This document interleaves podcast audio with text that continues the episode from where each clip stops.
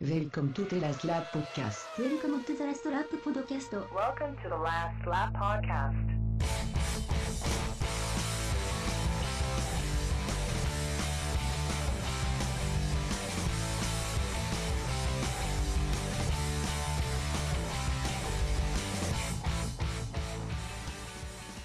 Welcome everybody to the Last Lap Podcast. I'm your host Andrew Pearson and alongside me as always is my co-host Sean Gray.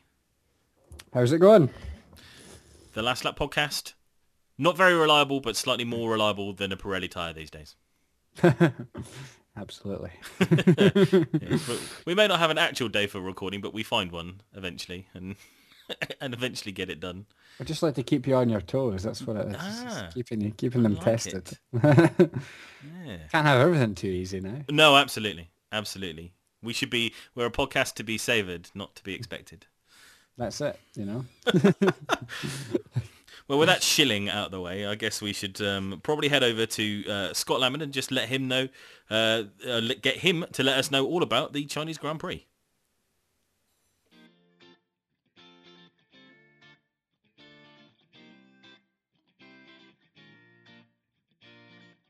For round three, we are off to the Shanghai International Circuit for the Chinese Grand Prix. As per last time out in Bahrain, this is another Tilke track, although this one doesn't really add much to the argument for the people who claim that Tilke is ruining motorsport, as the layout, based on the Chinese character Shang, which means ascend, is actually not too bad. Quick facts 3.3 miles, 16 corners, over 200 miles an hour top speed, a propensity for bad weather, and a fastest lap of 1.32.238 by Michael Schumacher in 2004. It has one of, if not the longest straights in Formula One and also has a, a fairly memorable first few corners. A long right that keeps on tightening, followed by a switch left, which does seem to be challenging for the drivers and provides plenty of chance for wings to get knocked off at the start of the race, something we saw plenty of in Bahrain last time out. So although the circuit design is largely more successful than Bahrain, it isn't without its problems as despite a $450 million development cost, the fact that it, it was built on swampland means that it, since its debut in 2004 parts of the circuit have actually been sinking. And there have been other bizarre moments here, like Schumacher colliding with Christijan Albers on the way to the grid in 2005, or Sebastian Buemi losing both of his front wheels when hitting the brakes in 2010. And then there was a moment in 2014 when the checkered flag was actually waved a lap early, meaning that a late lap pass by uh, Kobayashi on Jules Bianchi didn't count. Lewis Hamilton could have done with an early checkered flag in 2007, as by staying out too long on a drying track, his tyres wore down to the canvas, resulting in him going off the road in the pit lane entry gravel trap when he did finally try to pit, a moment that arguably threw away that year's championship, gifting it to Raikkonen. It's not been all bad news in China for Lewis though, as the average points gained here for each of the current drivers since 2006 shows a 10 year podium of Alonso in third, Vettel in second, but Hamilton on the top step. So, does that mean that despite the gearbox penalty, the Chinese Grand Prix will see Lewis end Rosberg's run and finally get back to his own winning ways? Let's find out with Andrew and Sean. So then, Sean, we can't moan about F1 anymore. This is rubbish. It's it's three good races in a row. Unprecedented scenes. Amazing Uh, scenes as people really- actually watch entire races of Formula One. really good Grand Prix, to be honest. Helped entirely by, you know, what, like Hamilton's qualifying issues and incidents at the start, which forced certain people down the track, and it, it made for a right old entertaining ding dong, pretty much from uh, from lights out to to the checkered flag. Pretty much, it was generally always something going on throughout the entire race. Uh, very, very good.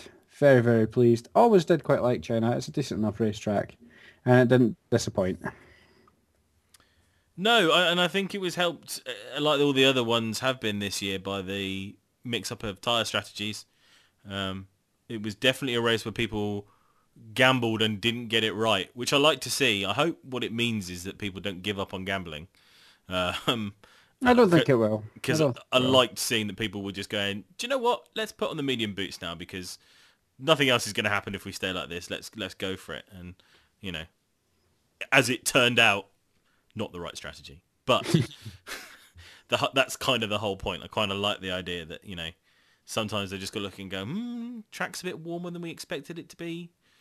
You know, soft tyre seems to be degrading a bit more than we'd hoped. Well, let's try it and stick it out there, and you know whether it, you know whether it sticks or not, at least they tried and, and did something different. Because it's certainly meaning that there are battles up and down the track as cars slide forward and behind one another depending on what tire strategies they're they're switching to. Um, it really, I think it, you know, it's not difficult to say that that little rule change has probably helped F1 avoid a massive a massive crisis. I think. Yep, and it's helped them avoid having the the refueling issue forced upon them again. Yes. because it's created the strategy mix-up without them having to do the refueling.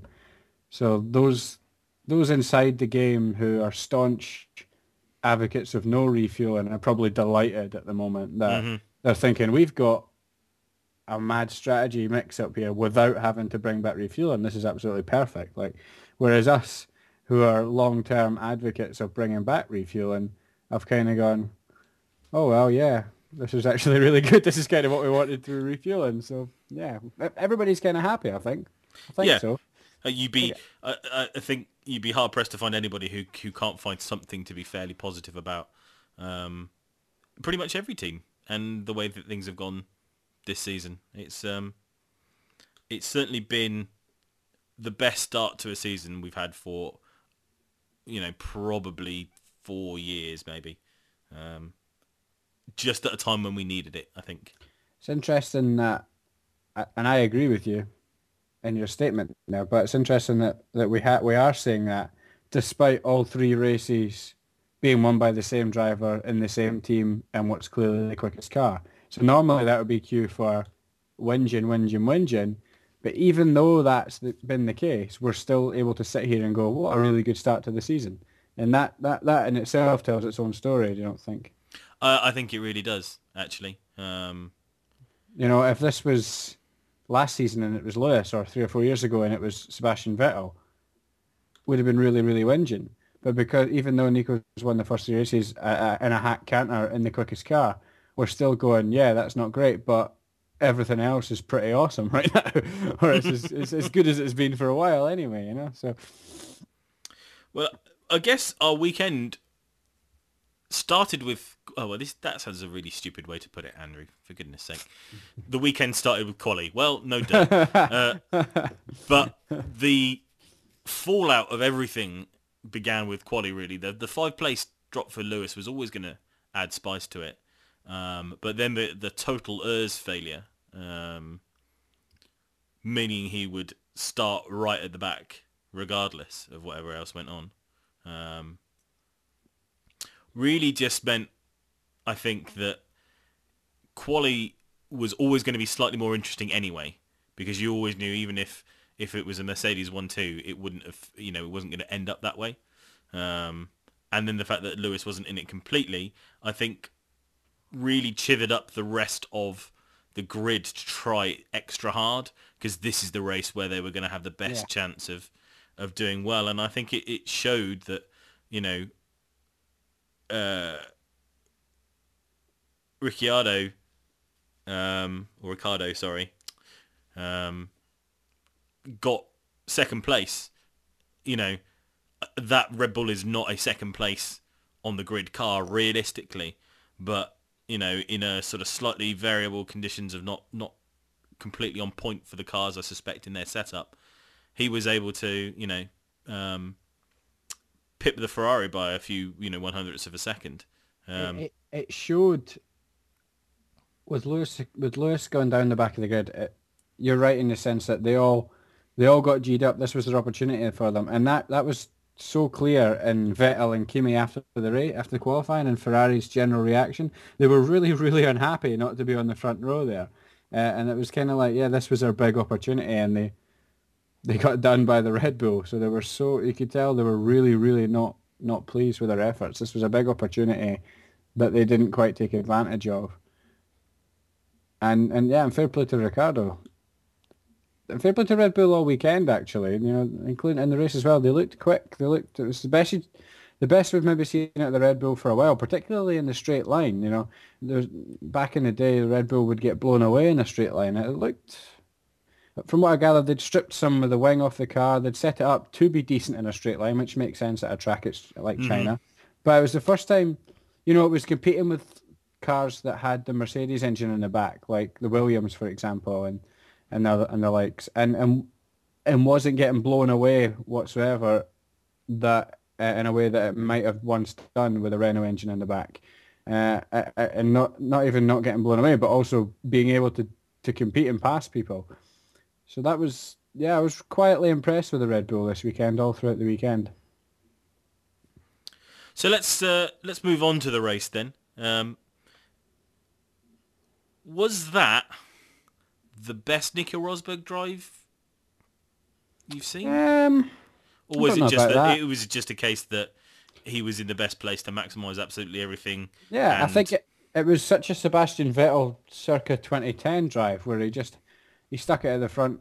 You know, he got fortunate that Ricardo had his puncture and had to come in, but from then on he he just he was able to pace his pace his car at the optimum pace, pit exactly when he wanted to pit, use the strategy. You know exactly the way we used to say Red Bull used to control the race with their strategy and stuff when when Vettel was out in front. Mercedes did this perfectly with Nico this weekend. So yeah, it was an absolutely great drive from Nico, but he had he had every tool at his disposal to, to do that. You know, his team put him in the perfect position. Uh, his car was absolutely perfect, and he was able to utilize the, the best strategy due to that. So it, it was it was a great job from the team all round.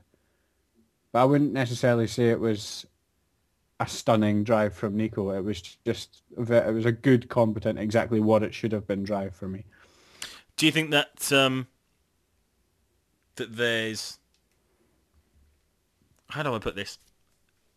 Do you think that kind of drive is the kind of drive he was missing last year? That that clear, imperious,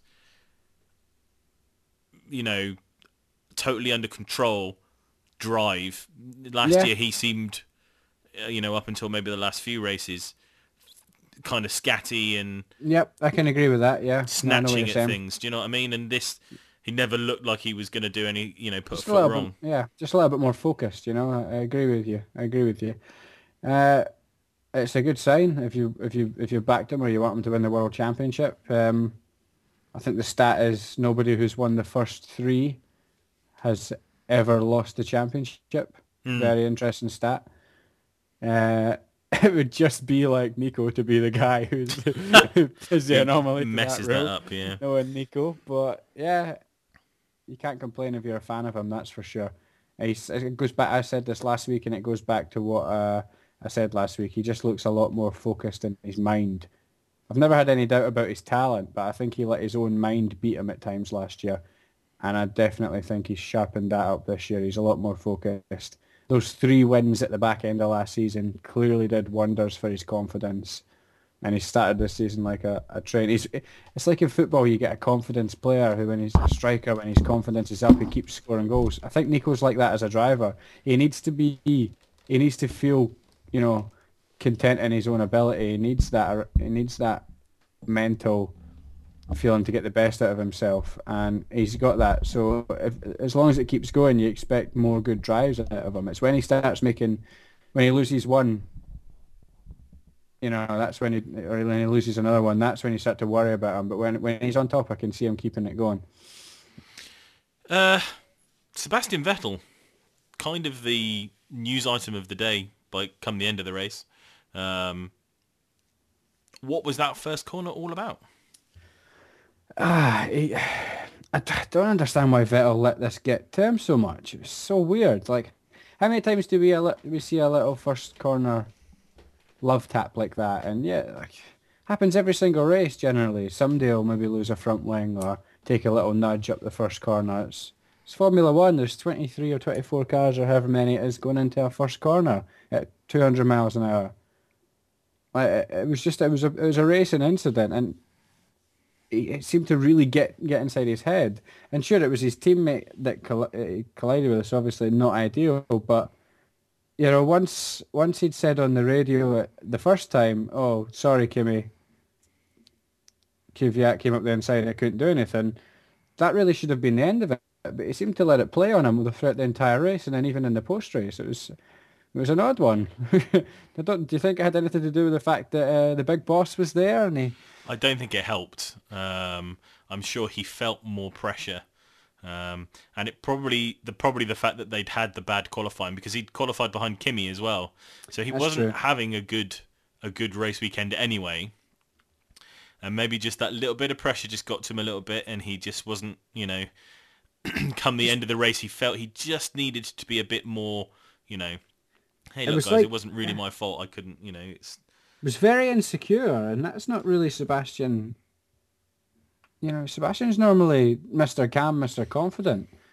It- It was a bit of a turn up for the books with regards to his character, you know. It is, and it's it's interesting, isn't it? In that, in a lot of ways, you see a lot of drivers sort of go to Ferrari, and you see things change in their in their characteristics.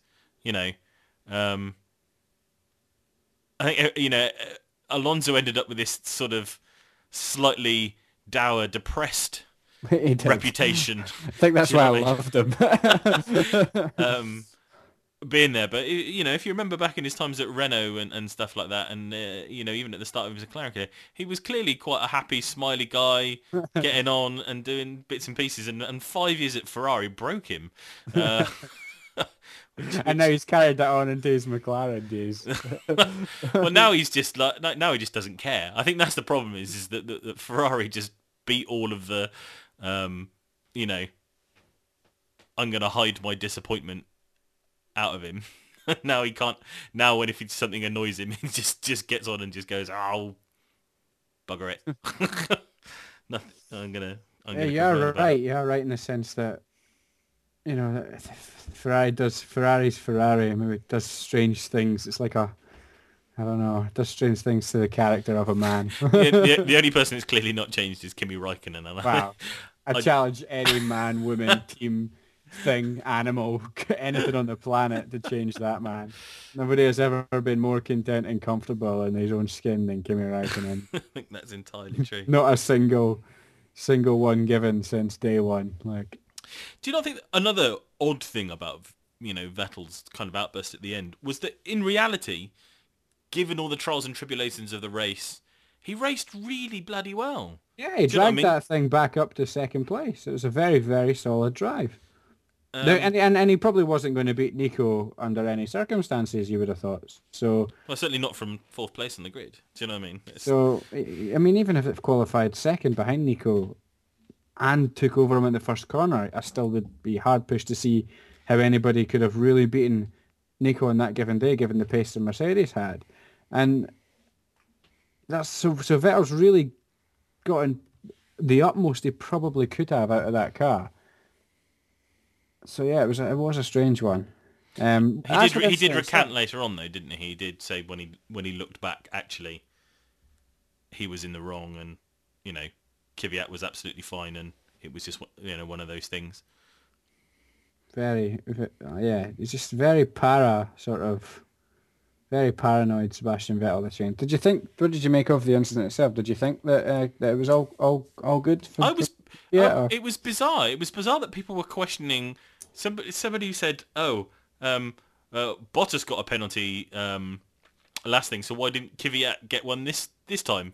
And it was just like. He didn't touch him. Do you know what I mean? You can't, anybody. Bottas you can't drove into the penalise somebody side. for overtaking somebody. That's retarded. Bottas drove into the side of uh, Lewis. Kvyat stuck one up the inside. If that was Max Verstappen, they'd have been saying it was the greatest move since Senna. You know? Yeah. That's Nah, what it's, it's it's fair- it's fair essentially that it's the it's the driving equivalent of, of a fast car overtaking a granny in the middle lane who gets so scared she veers into the left hand lane without looking to just get away from the scary traffic. Because that's what essentially he did. He just jerked at the wheel and went left and went straight into his teammate and went, oh, whoops. it, it was a, it was a hectic first corner. There was contacts everywhere. It was a racing incident. Kvyat was quite perfectly entitled to dive up the inside. Vet- Vettel Vettel touches Kimi. It happens. It's Formula One first corner. Like there was nothing more to it really. Like I said, if Kimi had come on the if Vettel had come on the radio and said, "Oh, really sorry about that. Didn't mean to hit Kimi," and then nothing else was said about it, we probably wouldn't even be discussing it now, or we would have discussed it in very minute detail. It was just Sebastian's reaction to the whole thing that was much a much bigger story than the incident itself. Very curious. Hopefully we see less of that next week and more of the crack and drive that dragged the car back up into second. More of that Vettel and less of the, the odd the odd emotional banter on the radio. So Danny Kvyat finished in third. Um, a, a needed boost for him after probably being a bit out of sorts the first two races of the year. Um, Especially given we all know what, what goes on in that team. If you're not performing, they'll quickly cut you for the next young pup that's coming through the academy.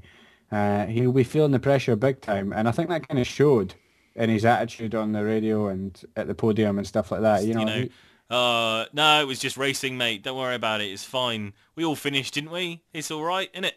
And it was just like his, his sheer joviality in the face of moody Sebastian Vettel rather endeared me to him. He was just Yep. happy to be like, I'm having a good time. Shut up.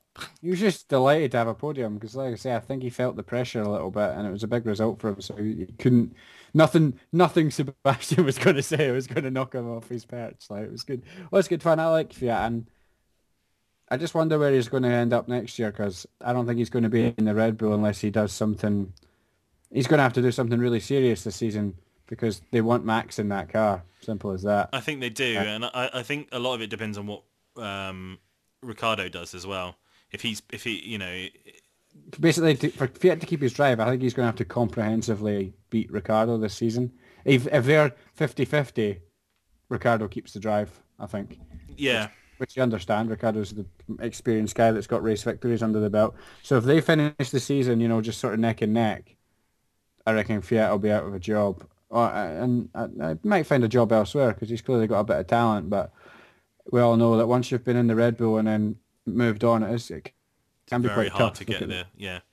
Um, so- well, because you're basically being dropped, aren't you, for somebody else? And Yep, and it's hard to recover from that, you know. So we'll see what happens. But I, I like the kid. I think he's got a talent. He's got speed. He's got time on his side, and I really hope it works out for him. Time will tell. let's talk about fourth and fifth at the same time because in a lot of ways they, they shared the same fate in the race really which was um, to have really crappy things hap- happen in the first sort of lap and a half of the race um, do you think it's very impressive that, that Daniel Ricciardo got fourth ahead of Kimi Raikkonen um, and what do you think Uh, that roughly says about the cars Do- you know that Interesting on, question. on this Yeah. day that Vettel can get get himself back to second, but Kimi could only get himself back to fifth. I mean, I know, I know Kimi had farther to go, but would you not have expected him to at least been fourth, given that Daniel Ricciardo had sort of similar? Um, Remember that Ricciardo qualified the the Red Bull in second this week. I think that Red Bull was just quick. I think that Red Bull was just genuinely quick around this track this week. As mind blowing it is for a track that's got such a long straight, I think that Red Bull was just good this week, and Ricardo gave it a very good recovery drive. Uh, I don't think Kimi was necessarily all that bad. I think I think Ricardo was just, and I think he had a good package. really? Hmm. I do. I genuinely think it was quick. Sorry, I blame Carly Taylor for uh, infecting my mind with such filth. The, the word package is a perfectly acceptable word to describe the, the, the setup of a Formula One car. And the Red Bull package you, is probably. I'll have yous know. Red Bull package. You do you think it- children, you children. I think, I think the Red Bull package is something you can get in Soho only on a Friday night. But uh, the red, uh, the Red Bull package.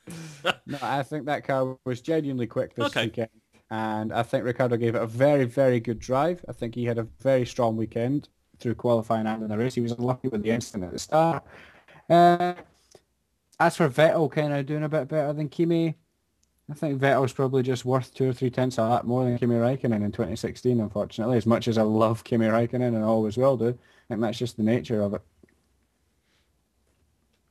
mm, Plus, plus Vettel had a fire up his ass about the, the incident at the start. I, I suppose that's true.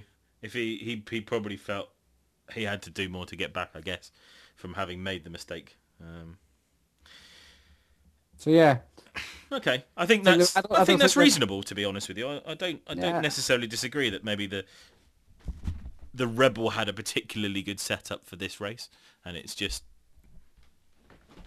been a case that it it's benefited them It'll be know. interesting to see what they do next time out, uh, and if they carry on the good work. Maybe that Red Bull's just just pretty decent this year, which we didn't think it would be. If we go back to our season preview, we were kind of all a bit like, oh, this Red Bull, you know, what Could kind be of anything. what kind of engines they got in the back? What who even makes it? We know it's coming from Renault, but what's it branded as? God knows. Like like you say, it could have been anything. That anything includes being quite good. Maybe it's just quite good. I think Ricardo, yeah, good drive, good good car, good setup, good everything this weekend. Probably would have been on the podium if it wasn't for the incident at the start. So, Okay. Um, in fact, probably could have been in second. Every chance he would have been in second this weekend on pure pace. I think. uh, Felipe Massa in sixth place. Um, are we, you know, are we pretty sure that this is this is Williams this season? Yeah, I think so. Gone are the lofty days about being, you know, best of the rest and maybe even best behind the Ferraris. They are definitely behind Red Bull, Ferrari and Mercedes in my opinion, but probably more or less in front of everybody else. They've just their own little mid-table. That's just where they are. Uh, uh, if Force India or Toro Rosso have a particularly track that suits their car, they might serve it up to the Williams. And if Williams have a track that serves it, uh, particularly suits their car, they might serve it up to the Red Bull. But I think you're right. In general, this is just about where they are. Uh, and I don't really see them improving on that. I don't. I don't look at Williams and see a team that goes, yeah, that's like those are guys that are going to develop that car throughout the season, and they're going to be challenging for the podium come Canada. Don't see that. Don't see that from Williams. I think they'll probably just be about this position all season. Don't really know how to fix Williams. I think we mentioned this in the last show. Not really sure where they're going. I don't have the answers. Don't have the answers for them. If you're listening, Claire, I'm sorry. Um, yeah, it's a difficult one. Do they have the budget to truly develop the car? I don't know. Difficult. Difficult one. I They're- think they're- as they're much as I love them, I think I think they need a driver change. Yeah, I think they need a shake up. I think that's probably true. I think Um, they need, I think I think Massa goes. As much as I love Felipe, he's one of my one of my boys, but it's an uninspiring driver choice in 2016. Felipe Massa. I kind of feel like he's maybe had his day, and uh, a young, fresh, perhaps a Danny Kvyat who's been fired from the Red Bull, somebody like that, somebody with something to prove. might be a bit more of a an option for them next season. Yeah, definitely.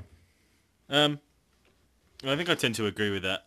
They're they're still the best of the non-works teams. Um, oh, and uh, you know, and obviously they're ahead of the McLarens at the moment. But you just get the subtle feeling that you know, so, so at some point that McLaren's going to get itself right, and that's just going to be another team that's sort of you know pushing its way ahead of them sooner rather than later because they've got the expanse, the expansive research and design to improve the engine and the car as a Ye- homogeneous component, whereas Williams are just building it around whatever spec Mercedes give them. Yep, I agree with that. How forwardly can you plan based on that you don't know what kind of shape the engine's going to be um, when it arrives Like at the factory? It's like what we go back to when we discussed uh, the Honda, the Honda McLaren thing. They've taken that almost as like you know they've got the sole Honda, the Honda the sole provider of McLaren. Uh, everything that Honda do has been designed for the McLaren, whereas like you say Mercedes have uh, their own team and then they supply the rest of the teams and the rest of the teams just have to Mercedes say jump and they say how high basically. Uh, and that's that's the fact of the matter and you're never truly going to be able to catch Mercedes when the circumstances are that. So yeah I agree with you McLaren are eventually it might take them a while but you would have to assume going to get it together at some point. Lewis Hamilton, triple triple world champion. Okay, let's let's be fair. He started from the back of the grid because his car didn't work. So, you know, there's that. First quarter incident. Do you think he could have been a bit more speculative and been in a sort better place on the road, or just you know, act to God? it's first corner isn't it you know what we always say about the first corner I just wondered if he tried a little bit too hard, given given the pace of that Mercedes. would it have killed him to have waited a lap? You Yeah. know, if he'd hung around the outside of the track either side, but he didn't. He went into the middle gap, which is the worst place to be if you're. Do you know what I mean? Not Yeah. at the front of a first corner because it's the it's the gap that's going to close around you with people who maybe can or can't actually do anything about the direction that they're going in, especially up the inside. Um, Probably something to be said in that, to be honest. But it's Lewis, and that that- that's his style. And that's well, I think any that's- racer, to be fair, Yeah. you know, uh, uh, they're going to see the gap and they're going to go for it. But it, given how far back he was, and given how kind of crucial it was to make up points, did it just seem, uh, you know, it was just a bit of me that just thought, oh, don't be so gung ho to make ten places up in the first corner. I know it's, you know, I know it's modern Formula One and passing's difficult, but you're in the Mercedes, boy. You're going to get up to, you know, fifth without even really thinking about it. And then Yeah. the team can help you get past the rest of the, you know, they can put you on the optimum strategy to get you past all of the other, the other cars on better tyres at the right time, you know. But it seemed a little bit like he wanted to just go, well, look at this crap start, but I'm Lewis Hamilton, so I've, I've made up 15 places at the start, hurrah. Um, and it all went very, very, very badly wrong for him. Ultimately, though, with the safety car and stuff, it didn't really make any difference, really. Well, he didn't lose as much time as he probably um, could have. It could have been it a, a much worse race for him because when it- the safety car came out and and he did that weird double pit stop thing, ultimately all he did was end up at the back of the field. So the the broken front wing at the start didn't really make a difference because it, it would have been the, the, the equivalent of just not making any places up at the start and just being at the back at the safety car when the safety car restarted. It wasn't uh, it wasn't like he was 30 seconds detached from the field like he would have been if there wasn't a safety car. You know, if he had to come in and pit for the broken front wing, and the safety car hadn't come out, he'd have been detached from the back of the pack. But because of the safety car, he was able to just get stroll up to the back of the pack. So the broken front wing didn't really lose him anything ultimately. No, It's it was just damage to the floor, really. yeah, it was whatever else was wrong with the car, which obviously didn't help. But from a pure timing perspective, he maybe lost a few places. He maybe went from what would have been 15th down to 20th or something like that. But he didn't really, he didn't lose the 30 or 40 seconds you would normally do if you t- if you lose your front wing in the first Yeah. lap, and then there isn't a safety car. Because normally that would, if you lose your front wing on the first lap and and there's no safety car, you end up the best part of a lap down by the time you've trundled round with a broken car, got it repaired and come back out. Yep. You're going to be 30, 40, 50, even a minute behind. But because of the safety car, he was able to just stroll back up. To, he was able to pit about five times and stroll back up to the back. He had, he had three pit stops after, what, five laps or something like that. So, yeah, I mean, it was a very strange, hectic start to the race. And I agree with what you you were just about to say, is it, it could have been a lot worse for Lewis Hamilton. He, he ended up, once it all shuffled out, ended up, yeah, at the back. The safety car comes in and he's at the back. But, you know, given the nature of the first corner, it could have been a lot worse. What did you make of his, his drive through the field, given that he probably didn't have everything at his disposal due to Um, the first corner and I, I think it was reasonable. Um, I find it surprising he didn't get further, but it's so difficult to understand how bad an F1 car can be to drive with the the what seems like minimal damage. You, you, you know, these things are such knife edges that taking a little chunk out of the floor here or stuff there, and you think, well, that can't make that much difference. But you know, the, that's the weird thing, isn't it? Is that they are such knife edges, but they seem to lose the end fences to the the front wing and then do the whole Grand Prix. But you damage the floor, you know, take a little nick out of the floor, and then apparently the whole car is rubbish. But uh, the end, the end fence thing always bug, bugs me when they damage them and then they go, oh, but it's fine. I was like, well, why are they there then? yeah, what's the point? Take them off. Just let's get rid of them Rubbish. and have nice flat front wings like the 90s. That's what I want. Yeah, um, yeah. I'm a little bit surprised he didn't get further. I thought he would have finished ahead of for, Felipe for a start. Like, Mm. I was surprised he didn't get behind, uh, didn't get past Felipe.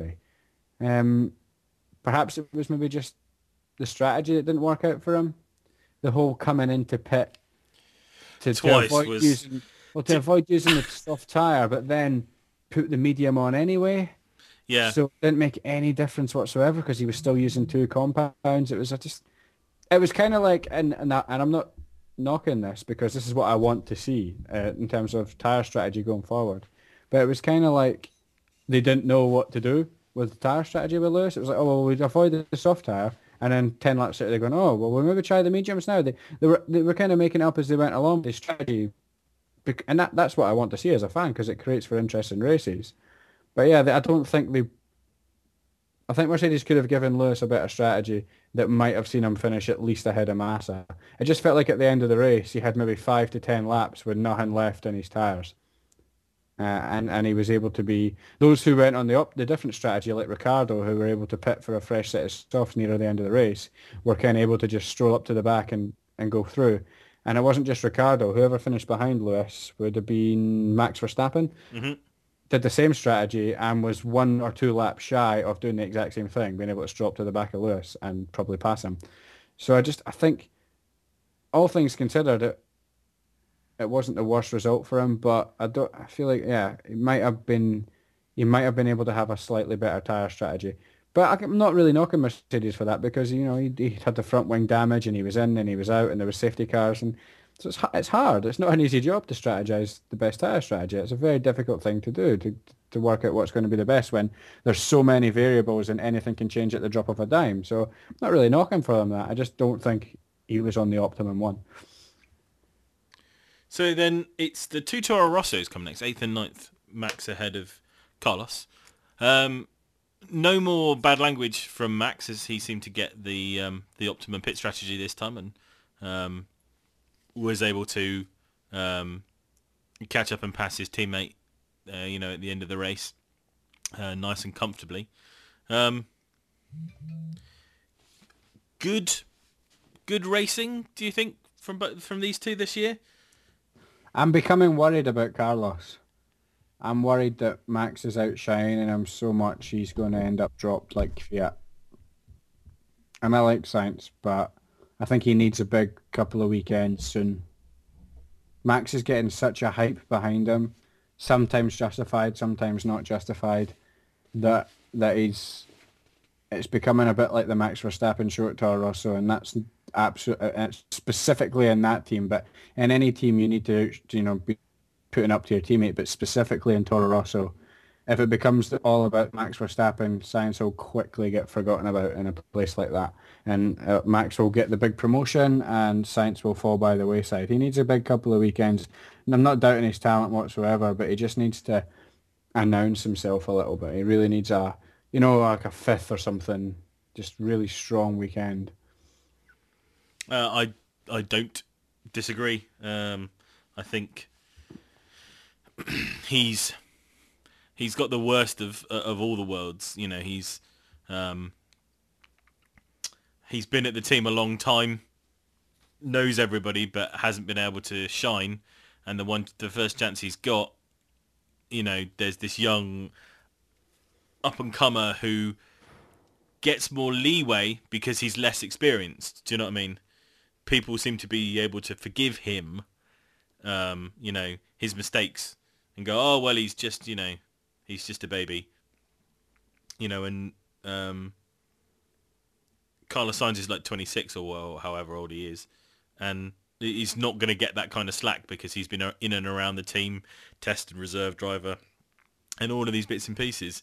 So I think you're right in that he really needs to, you know, he really needs to put some moves on.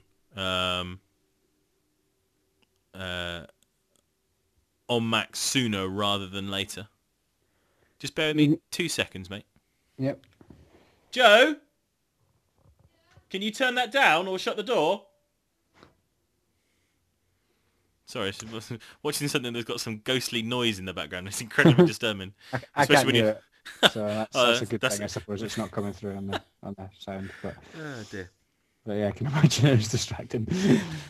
what were you saying? You want to carry on? We were talking about uh, Carlos. Uh, oh, well, I just finished, so you were about to say something. What was about to say? So I was like, I'll just uh, Carlos Sainz, right? What was it? Yeah, he just he just needs that one sort of memorable weekend where he asserts himself.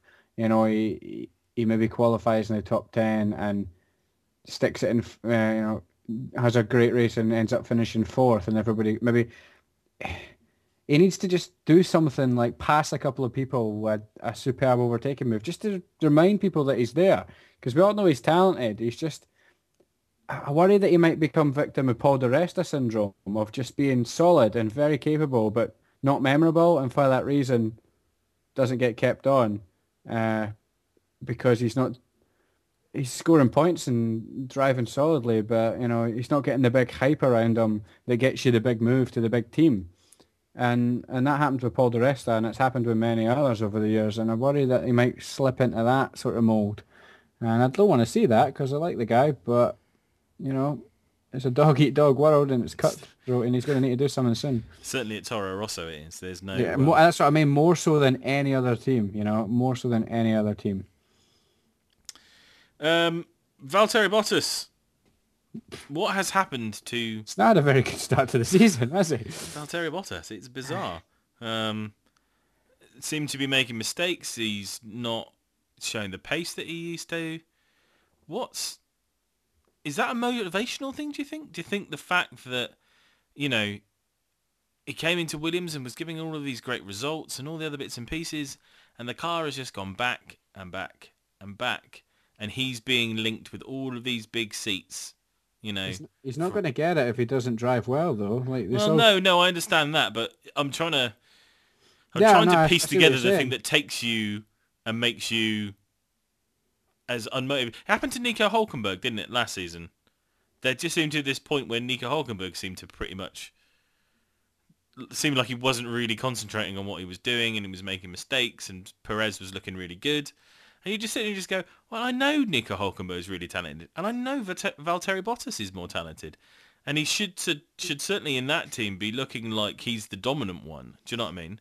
be he'd be a fun man to go for dinner with at the moment, just to sort of pick his brain and go, "What's Yeah. going on, Valtteri? Like, talk to me. What's up with you? Like, why, why, what's happening here? Like, uh, you might be right. I don't know the answer. I don't know the man personally. I, what I wish I did. Is it a motivational thing? Yeah, he might. Well, like what we were saying about Williams, we're looking in from the outside and going, they don't look like a team going anywhere. Maybe he's seen that from the inside as well.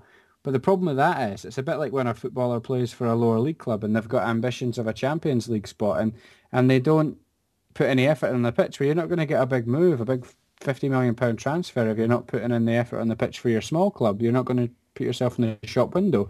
And Bottas is the same. It's all good in thinking, oh, I'm, you know, I'm kind of not digging this Williams. It's not going anywhere. I want to move to Ferrari or I want to move to whoever if you're not putting in the performances, before you know it, it's November 2016 and Romain Grosjean's been signed up for the Ferrari or something like that. So, yeah, it's a strange one. He needs to pull the finger out a little bit and just, a bit like Carlos, just remind us who he is. Because we'll soon forget about him when there's Max Verstappen's and there's Stoffel Vandoorne's making a name for himself on his first race, even though he's not got a proper race seat. And there's Mm. all these young kids that are they'll come in, they'll come and take your drive. We're, Formula One has never been short of talent. You know, there's only 22 or 24, you know, race seats on the grid, and hundreds of drivers out there that are talented. You know, it's like someone will come and take your drive. If you don't want, if you're not motivated, then you you know you, you you'll be out of a job. So. I want to see I want to see more from Bottas because I am a fan of him, and he was definitely someone who I had pegged as a potential Ferrari driver post Kimi Raikkonen. So let's see a little bit more, please, Valtteri. Uh, Sergio Perez in 11th place. Uh, how long before we have to stop saying that it's bad luck for the Force India that they're not scoring big points? And then we have Yeah. to go, actually, is your car not as good as everybody thinks it is? I- I'm I'm I'm becoming I'm becoming to lean towards that. I mean, what's finished ahead of them? A couple of Toro Rossos, a couple of Williamses. It's probably Uh, and they comfortably, though, that's the thing, isn't it? Do you know what I Mm-hmm. mean? It, it, it's Valtteri Bottas not having a good race, but nearly 10 seconds up the road. Eight seconds, I guess. But Yeah, yeah, that's true. We've just slated Valtteri for being a very meh race, It- and he's still, you know, solidly ahead of the Force India. So what does that say about the Force India? On a track with a big long straight and a Mercedes pony in the back, you'd think would probably be decent track for them. Yeah, you might be right. You might be right. It might be time to start looking and raising eyebrows at the Force India.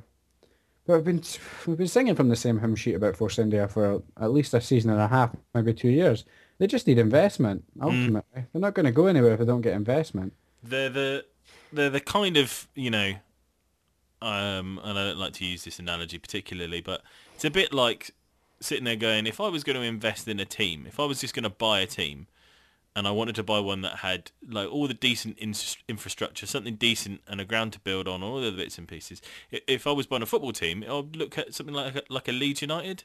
You think about everything is there to do that, and if you had the money to take it over and really invest in it, you know, like a Saudi oil billionaire or, or whoever, then surely you'd do that. You wouldn't just pick a random, you know, Brentford and and then trying to you know try and build a sixty thousand seat stadium in the middle of Brentford and, and see what you could do with that. You'd certainly you'd take somewhere that had you know good infrastructure around Yeah. it, you know, and, and was in a you know in a place to really be taking forward. And Force India seems like that sort of thing. Yep. It's kind of surprising that there isn't another racing marque out there that's kind of looking at Force India just going, you know, well, well maybe you know maybe we And they've could. got things in place. Yeah, yeah, I see what you're saying. I mean, what are they? They're former Jordan, aren't they? So they're underneath that, underneath that orange and white and black, you know, cover. There's there's a there's a there's a historic Formula One team in there that's won Grand Prix. You know, I mean, Jordan won a few Grand Prix in his time. So, yeah, right. In that sense, you know. I mean, well, the Aston Martin thing came and then went almost as quickly as it came. I don't know. But it's in the same thing. They'll just keep ticking over until somebody eventually does buy them, a little bit like Sauber. It's a shame for Nico uh, Hulkenberg and Sergio Perez, 'cause, you know, I like both of those guys.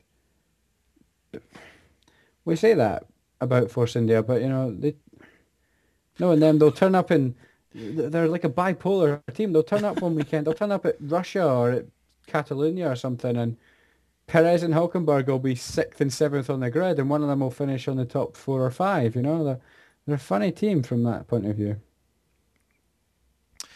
Uh, 12th and 13th, the two McLarens. Now, here's my take on something, Sean. Right. I, I always, I live for your take on the McLaren did. F1 team. I, I, I don't need to say anything. the don't need to say anything in, in this segment. Just let you talk about McLaren, and I will listen and enjoy. Uh, first race, both cars not lapped. right. That is the sound of straws being clutched A at. little bit, a little bit. Okay, But it is entirely true. It is entirely true that, uh, um, you know, especially in a race where things didn't really go very well for them strategy-wise. Do you know what I mean? Um, poor old Jensen, you know, you know, Alonso was up there right at the start of the race and then dropped right back because they kept him out for too long. Um, poor old Jensen got switched over to the mediums, which turned out not to be the tyre to be on uh, at the end of the race, and had to pit him anyway to go back onto the super softs um, to get you know running up to the back of his teammate. But they stayed ahead of the Mercedes. Now, I, it's not a major achievement. Do you know what I mean?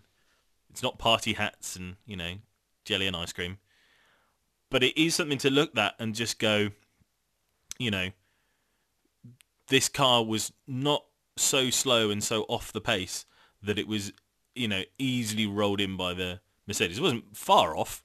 You know, Jensen wasn't that far ahead of Nico when he finished, but he did finish, you know, on the uh, on the same lap as the the lead car, even if it's Yep. by 500 meters. Mhm. That I think is a very significant step um, in terms of the development of the car because it means that consistently across a race, the car was was, was that much quicker than it was before. Yeah. Have you have you looked at per, you know, as a percentage every lap? You know, two tenths, three tenths, four tenths, whatever. Yeah, it's probably I don't know, twenty five seconds over the course of a race, quicker maybe. So then you're talking I don't know. Yeah, it looks like they've achieved a few tenths a lap at least over the course of a race. You know, from from maybe this time last year. And you know, again, the car was um, racy. It made overtakes. Um, it doesn't look as unbalanced as it did last season. Um, it's coming off of the corners much much better than it was last year. Last year it was it was awful, and you could see that every time the drivers tried to put down power, the thing was just all over the place and unbalanced. And this year they seem to be able to get stuck into the corners and go up. Yeah, they're they're still losing ultimate ultimate pace down the straights. The top speed isn't getting them into the, you know, isn't getting them anywhere near the the you know top ten of the speed traps. But that race pace has got to be encouraging. I think. I think you've just got to look at that and just go. If you if you started the season expecting that both of your t- both of your cars would be overtaken by the Mercedes, within three races you've managed to get it so that they're fast enough to keep ahead of the the lead car, whilst you know the Hasses weren't able to do it, the Saubers weren't able to do it, the Renaults weren't able to do it, the Manors weren't able to do it, and one of the Force Indias wasn't. You know, and I know Nico Hulkenberg had a scruffy race and all the other bits and pieces of it, but still,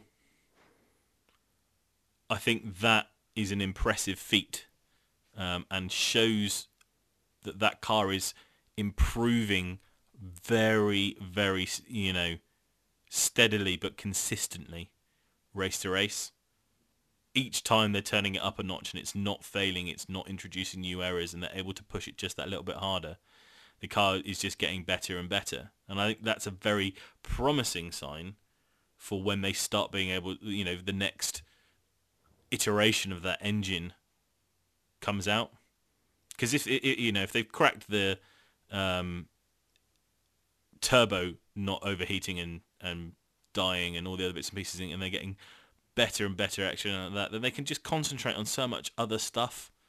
They can really concentrate on really drawing all of the last bits of performance out of the engine. You know, mm-hmm. i- If they're still worrying about fundamental things, then the car's not going to. You're never going to have the pace. Yeah, exactly. You're never going to have the pace doing that. You know, if you're still, if you're still worrying about getting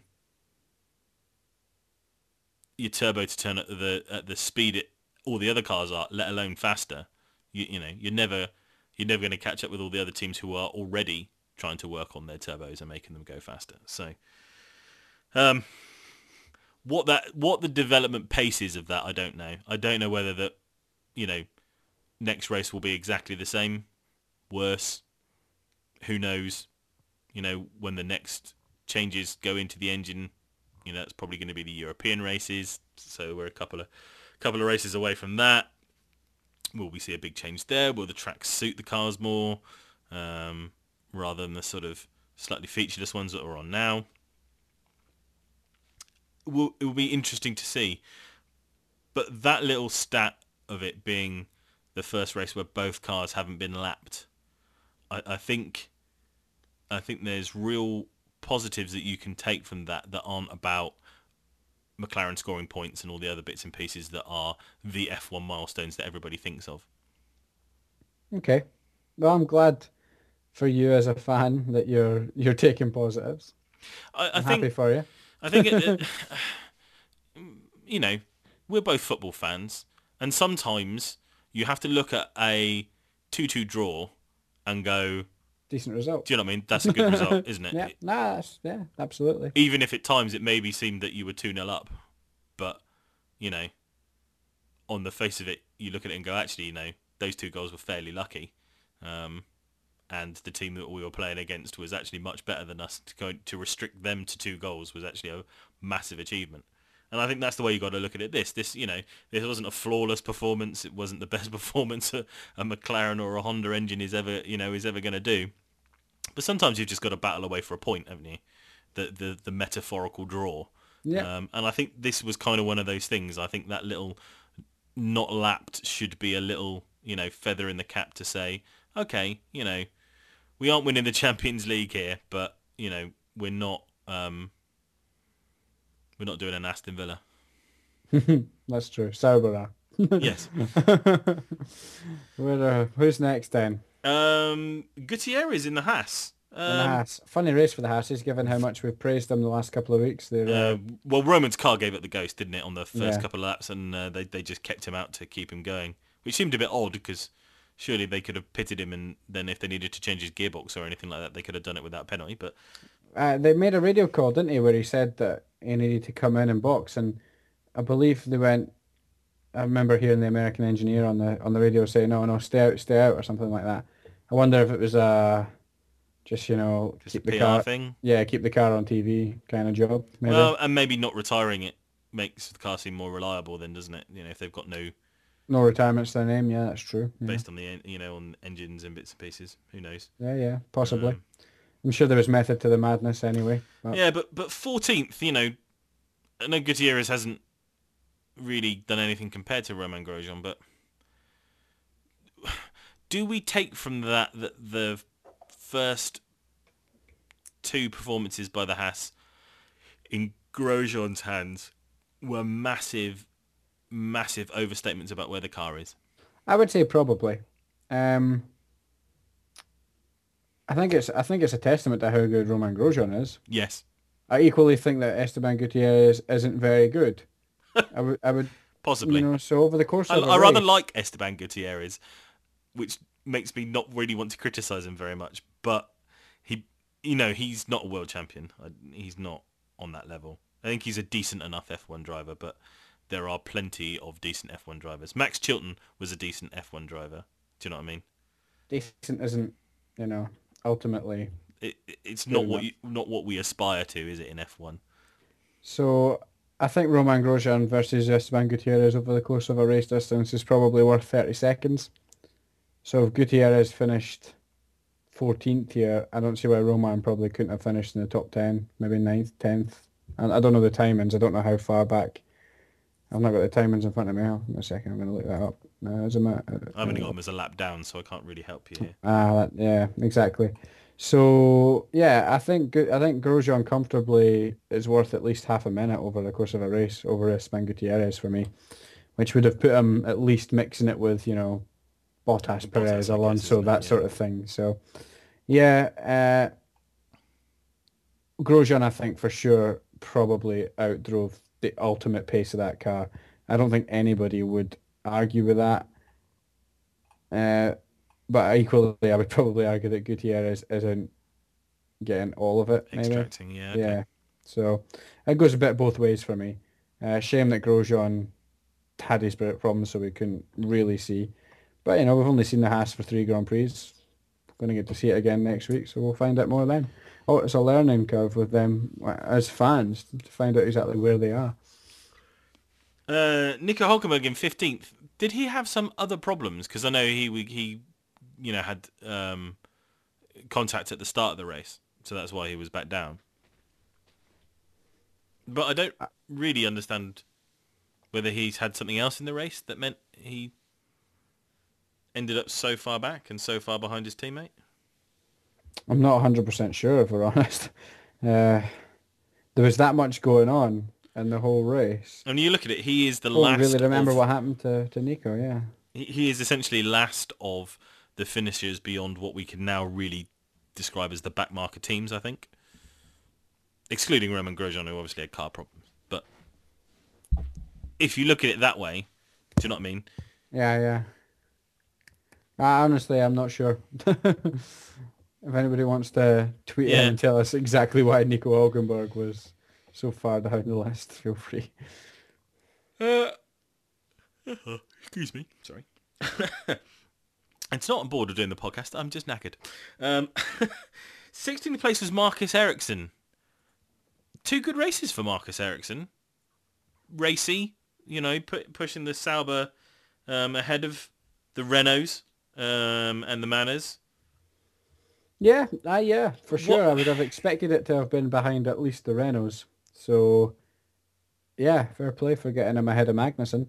Uh, on paper, I would have had the, the Sauber over the course of a race distance so behind the Renault for sure. So, uh, well, well done, Ericsson, I guess, uh, making the best of a bad situation. If you look at that sort of Sauber, Renault, Manor as a as three teams there, six cars, he's won that many battle, I guess. Yeah. this, for this weekend. Yeah, it seems like that. That is the, you know, If you did, if you took those six cars as well, you would you would have Magnussen, probably Wehrlein, Nasr, even Jolyon Palmer, probably all all better drivers than Ericsson. Yeah, he's come out on top this weekend, so fair play. um, Kevin Magnussen, seventeenth in the Renault. Baby steps for the Renault, I think. Eh? It very much. Um, that early Australian pace seems to have uh, evaporated um, in a very in a very McLaren-like way. this is it's been the attempt for the McLaren to turn up in Australia, do something really decent, and then just be awful the rest of the season. Um, and it kind of seems like that might be Renault's problem here. Um, I guess the problem with Renault is they're fighting fires on, on a lot of fronts, aren't they? They're dealing with probably not the most developed car coming from, you know, uh, Lotus the season before. And they're having to develop the engine again still. It's probably just as well that they've got somebody of Kevin Magnussen's caliber to go alongside Jolyon Palmer, who I think is an is a, looking like he will be a great talent, but the car looks like a dog. Do you know what I mean? If it, if if the McLaren was apparently really undrivable, I think the Renault, in terms of how stable it looks on the road, looks worse. I think it's obviously got a better engine in it than last year's McLaren. Uh, Do you know what I mean? If you see what I mean. Yep. Um, but the car doesn't look like it's, you know, it's funny really because the Lotus last season looked like it might be all right, but I don't know whether it's just because they've had to fit the Renault engine in the back instead of the Merc, and that's just thrown everything off balance wise. Because that's so, so fundamental, isn't it? Do you know what I mean? Yeah, How the engine sits, sits in the chassis. Try saying that three times quickly without making an expletive. Um, Yeah, it's, it's completely redesigning the whole back end of your car ultimately to figure out where everything's going to go with a different a different spec engine. So, like I say, baby steps. You know, nobody's expecting miracles this season from Renault. Like McLaren last season, rebuilding. we knew. Yeah, we knew exactly what it was. Do you still do you still not think that it's still particularly bad because of the or the size of Renault and what they could potentially throw at it? Uh, no, no worse than I thought McLaren were last season. Mm, I suppose that's fair enough. McLaren are Well, no, actually, no. That, big- I think that's. ha- have that- as many resources to throw at it as Renault do. uh, I don't think that's necessarily true, and you're talking about essentially Honda having a standing start True. with true. Renault having developed that engine for three seasons now. hmm Um, But they they also I can understand the car not look like kind of being good, but if the engine isn't really giving them the power to compensate that, then that's kind of a big, big telling thing on Renault as an engine manufacturer, if you see what I mean. well yeah, but to be fair, they've never had the strong engine though. The Renault. mm, Even going back to no, back uh, years, it- uh, it- uh, it's never, it's never been the strongest engine. it's never been Red the most Bull- powerful engine, but it's Red, Red Bull won their titles based on aerodynamics, so Uh, well, mhm. I'm gonna have to just disagree with you on that one. I think the Renault power unit, um, w- the way that it, it it interacted and and did the things that it needed to do, um, I, I don't think you can sit there and just say, oh well, it's all aerodynamics. You could have put a a, a Cosworth in the back of that Red Bull and it would have done as well. I, I think I think It was it's- obviously the I whole- think the it's un, design, it's but- undeniable that that Re- Renault produced really good engines for Red Bull. Whether they were as good as the Merc engines, I'm not gonna you know I'm not gonna hazard a guess at. But it's quite clear that you could put a dog Renault engine in a Red Bull and the Red Bull won't do as well. So true, true, true. I'm I'm kind of looking at it and saying, you know, if it was a case that the aerodynamics did everything, then No, I know, yeah, I, know what you're saying, but Vettel uh, probably would have left. my, my, my, point was that when they were winning world championships for Red Bull, I think the Probably easier on aerodynamics were the difference maker. Where the, the the Renault engine for me anyway, just from my point of view, was was uh, was good, but but as just you know sort of on a par with with everything else around it, and the aerodynamics was what took Red Bull to the next level above them, above the other teams.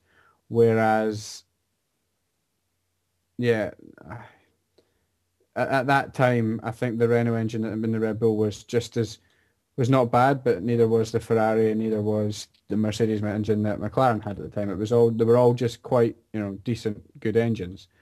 It wasn't it wasn't worse, it wasn't better, and it was aerodynamics that made them that took Red Bull to the next level. That was all my point was. As for Renault just now in comparison to McLaren last year, you say that Honda had a standing start, and I completely agree with that. It was you know what Honda achieved last season was always going to be virtually impossible because of the nature of them coming in, the way they came into the, the business. But you could, I would, I would, I wouldn't say it's. I would- argue that Renault's situation over the winter with it, will they, won't they take over, caused so much upheaval that it's that's not necessarily as as difficult as Honda had it, but certainly has played a massive part in them being what feel what it feels like three months behind the curve or so on the design of their car. Okay. Hmm. I mean, it's I a just, I, it's a point. I think you know. I think that I think that Honda had it worse off, is my point, but that Renault aren't that. They're they're, they're in a they should they should be in a slightly more advantageous position, but not that much due to the na- due to, and due to the fact that they went from Mercedes to Renault basically at the very last minute. Just I just feel like that car is like three months, four months, maybe six months behind development of everybody else on the grid, and that's why it's where it is. Okay. Yeah, yeah, no, I, I, I follow that, and I think that's that's reasonable as well. I think it's know- really somewhere in between our two points, really, isn't it? It's you know, um, It's just baby steps, you know. They're they're just behind everybody else because they didn't realize exactly what they were going to be doing until six months behind everybody else. So it's, it's you know it's you know, Force India, Sauber, all these guys. They're probably designing their 2016 car in June last year. You know, and Renault didn't realize they were going to be buying the team until November or whatever. So that's five six months that they're you know they're behind. So it's feasible to to ask, I know, and, and assumably the, the, the previous regime were looking towards 2016. But if they had intentions to sell the team, they probably weren't looking towards it with particularly, you know, stringent foresight. So, yeah, I just think it's, I think it's, I think it was absolutely acceptable that Honda were off the pace last season. I think it's absolutely acceptable that Renault were off the pace this season. I expect improvement from McLaren this season, and I'll expect improvement from Renault this season. Uh, going Yeah. into next season. I, I think my point And I was think really, did you fair. ex- did did you expect this level of performance? Do you know what I mean? Uh, you know, I expect I didn't expect miracles out of them or anything like that, but did you think that the car would be um, Yeah, more I- I- on par with the midfield than it? Yeah, I thought it might have been a little bit quicker. Okay, then a then a- quicker, actually, that's what I meant. But I thought, I thought, the, but equally, I thought the McLaren would have been a little bit quicker than what it was too. oh, I okay, think two that's funny. situations are probably comparable. Uh, well, last season you thought the McLarens would have been quicker. yeah, not massively, but just a little bit maybe. Okay. Just just because I'm used to McLaren being a quick car, so you know, it's, I just I, I thought yeah, even though every all the situations regarding Honda coming into the sport with them was a very difficult situation, I still kind of always had in the back of my head, oh, but it's McLaren, so you know th- they'll they'll be okay, they'll they'll figure it out, and and I, I thought they would have been just a little bit more closer up than they, than they ultimately were. And I guess the same kind of goes for Renault uh, this season. But they get a free pass. McLaren got a free pass last season, and, and Renault get a free pass this season. It's just development for them. Uh, it's development all year, and I won't start judging them until next season. So Okay. anything they, anything they achieve this season is a bonus, and the same way that anything that McLaren achieved last season was a bonus. I think did McLaren pick up some points at Monaco? Was it last season? Uh, s- oh, well, a couple of the races? Yeah, Jenson got some points here and there, I think, and and that was, you know, to me that was just pure bonus. We were in bonus round for them, and and and Renault will be the same same this season. McLaren this season is when when I'll start, you know, judging them a bit more. Okay. Um, so it was uh, Wehrlein next. um, in the Manor, uh, slightly making up for his um, rather uh, awkward trip into the wall in qualifying. Um, what did you make of that? 22 minutes they spent messing about with the track and stuff. It just all seemed so unnecessary because it was quite clear that once they were finished, the track was in exactly the same condition it was before they'd started. I didn't see qualifying live, so All right, so the there was a 22 minute hold up after yeah, um, Wehrlein's crash, and then they sent out the truck with like the heaters on the back to try and dry up the track underneath the bridges. right. Um, but it was exactly as wet before as you know afterwards as it was before. Seems a bit strange. I don't know. I didn't see that. What happened with qualifying is I didn't realise it was on so early, so I missed it. um, and then I just fast forwarded through all the, the delays and stuff. So I guess I wasn't really paying attention to, to what they were actually doing with the track. But yeah, it seems a little bit strange. I don't know. I don't. I, I, I would. I would like to offer more of an opinion on it, but I, I didn't see it properly. So I guess I don't know the answer. Um, uh, who was next? Sorry, I've just managed to click off the page I was reading all the things on. Was it Grosjean next or? Yeah, Grosjean and he's beaten up Haas, still managed to drag it round ahead of the Sauber. So I guess going back to the going back to the um, the thing we were saying about about the Haas and how quick is it versus Gutierrez and Grosjean and stuff like that. You know, he's, he still dragged it round in a fairly competitive position, even though it was beat up and broken. So more testament to Grosjean and probably more proof that the Haas is not bad, maybe. Fair enough. Um, oh, you finish it off because I can't get back to the page I was on. Damn it. So yeah, Nasr twentieth behind Romain Grosjean. Be honest, I don't remember anything about Felipe Nasr's Grand Prix. Uh, he got caught up in the first corner action. I think he might have been part of the group that hit Hamilton. There was so much going on in this Prix that it's hard to note everything. Uh, and then it was Haryanto finishing ahead of Jolyon Palmer. What happened to Palmer? Did he have some sort of tech issue? He, yeah, he didn't start the race on the grid, I think. Or did he? No, he didn't.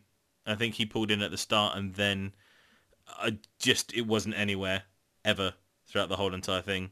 I So, think, yeah, did he come in off the parade lap and go straight into the yeah, pitch or something I, like I think yeah. so. I vaguely recall that. Yeah, he just te- a bit a bit Jenson Button and Fernando Alonso last season. Going back to the McLaren comparison with Renault, just at times last season, you know, McLaren were having were having trouble just even making it to the grid, and it, it seems Renault have kind of kind of taken that on a little bit. There's been a few a few issues at the start of races already this season. So, but as we said before, baby steps. Indeed. So, um, oh, and then that leaves, we missed, just kind of skipped Rio Haryanto, didn't we? Which, I, I I mentioned his name, but I had nothing to say. so. no, and, uh, and I think that adequately describes Rio Haryanto's performance in Formula One so far. I have nothing to say. I, I have nothing to say. Yeah. Overall, fun Grand Prix. Very interesting. Kept me going with the strategies and the differences. Guys coming through the pack and what kind of tyres. Were the medium guys getting it right? Did Nico get it right on the softs? Proved that he did. Guys that put the softs on late as opposed to the mediums and stuff seem to have a little bit of pace later on. The guys like Ricciardo got it right. But yeah, going back to what we briefly said at the start, the tyre the tyre situation I'm I'm I'm really really digging. It's just added that total extra layer of unpredictability for me, which I'm which I love, uh, and I'm hoping we see more of that in Russia. I'm not sure what compounds they're going to take, but whatever it is, I hope we see more more of the same guys. Just you know, your guys like maybe.